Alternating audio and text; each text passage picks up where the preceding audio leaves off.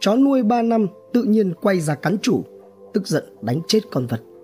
Ngay ngày hôm sau, chủ nhà bang hoang, hối hận khi biết được sự thật phía sau. Ngay cái lúc người con trai bị chó cắn, chủ nhà đã vô cùng căm phẫn đánh chết con vật.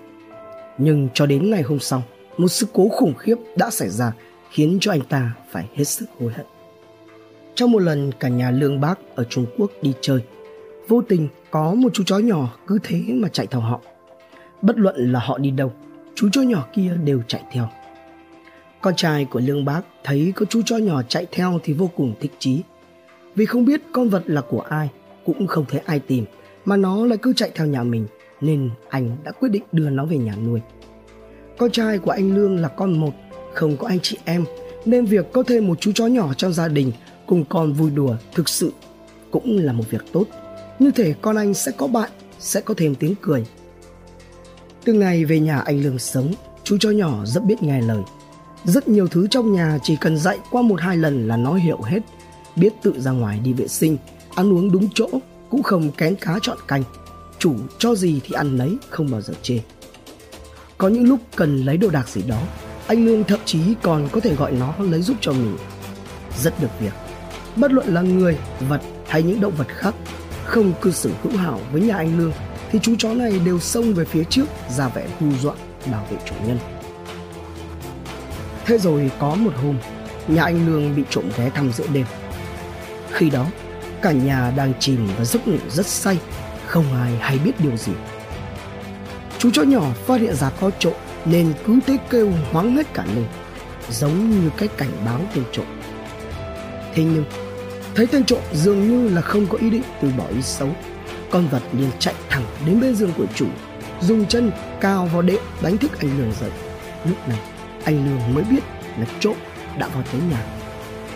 Có lẽ cái trộm bị làm cho sợ hãi nên trong lúc quẫn trí đã dùng dao xông về phía anh Lương, suýt chút nữa thì anh bị đâm trúng.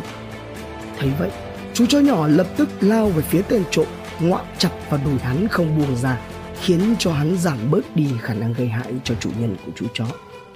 Đôi bên giằng co nhau, làm kinh động đến cả hàng xóm xung quanh.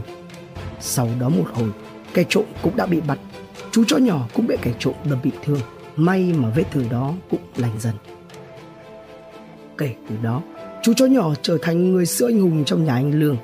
Vậy mà trong trước mắt, đã ba năm trôi qua và chú chó nhỏ ngày nào giờ đã là một chú chó trưởng thành. Hiện tại đang là mùa mưa, mưa thối đất thối cát, mưa đã tới 4 ngày 4 đêm liền. Hôm đó là khoảng 7 giờ tối, cả nhà Lương Bác đang vừa ăn cơm vừa xem điện thoại. Thì đột nhiên chú chó cắn vào ống quần của cậu chủ nhỏ rồi lôi cái quần ra ngoài. Mắng nhức thế nào nó cũng không chịu buông thế vậy anh lương liền đánh cho nó một cái. Đau quá. Nó nhả cái quần ra nhưng rồi lại ngay lập tức ngoạm vào. Sau đó cả ba người trong nhà đều bị con vật cắn nhẹ vào chân cũng vì không đau đớn gì nên vợ chồng anh lương chỉ quát và đánh cho nó một cái rồi thôi nhưng trong lòng bắt đầu không thấy yên tâm sợ con vật bị mắc bệnh dại về phần chú chó dường như nó nhận thấy chủ nhân chẳng có đốc tĩnh gì nên là lại tiếp tục cắn vào chân con trai của anh Lương rồi ra sức lừa cậu bé đi. Cậu con trai đau quá là toáng lên. Thấy con trai chảy máu, lại không cản được con vật nên anh Lưu Bác càng cho rằng con vật bị lên cơn điên liền lấy gậy đánh chết nó rồi nhanh chóng đưa cậu bé ra thẳng phòng khám ở gần nhà. Nhưng đến nơi, phòng khám không còn vaccine dại nên cả nhà đành phải lội mưa lên bệnh viện trên thị trấn. Ngày hôm sau, khi chuẩn bị về đến nhà, anh mới biết vì mưa lớn kéo dài trong nhiều ngày nên nửa đêm, khu vực nhà anh xảy ra lũ quét. Vì sự cố này mà rất nhiều người dân trong thôn đều gặp nạn, đều qua đời. Những ngôi nhà không chắc chắn đều bị nước lũ cuốn trôi đi mất. Còn nhà anh Lương thì cũng bị nước làm cho đổ sập. Thì ra, chú chó nhà anh đã dự liệu trước được thảm họa này sẽ xảy ra.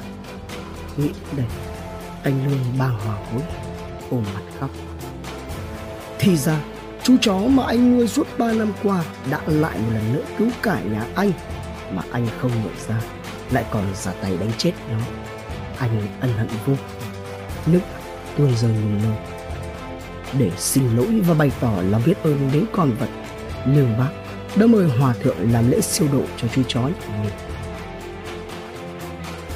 Khánh An, Pháp luật và bạn đọc, Soha, Độc đáo TV tổng hợp và đưa tin.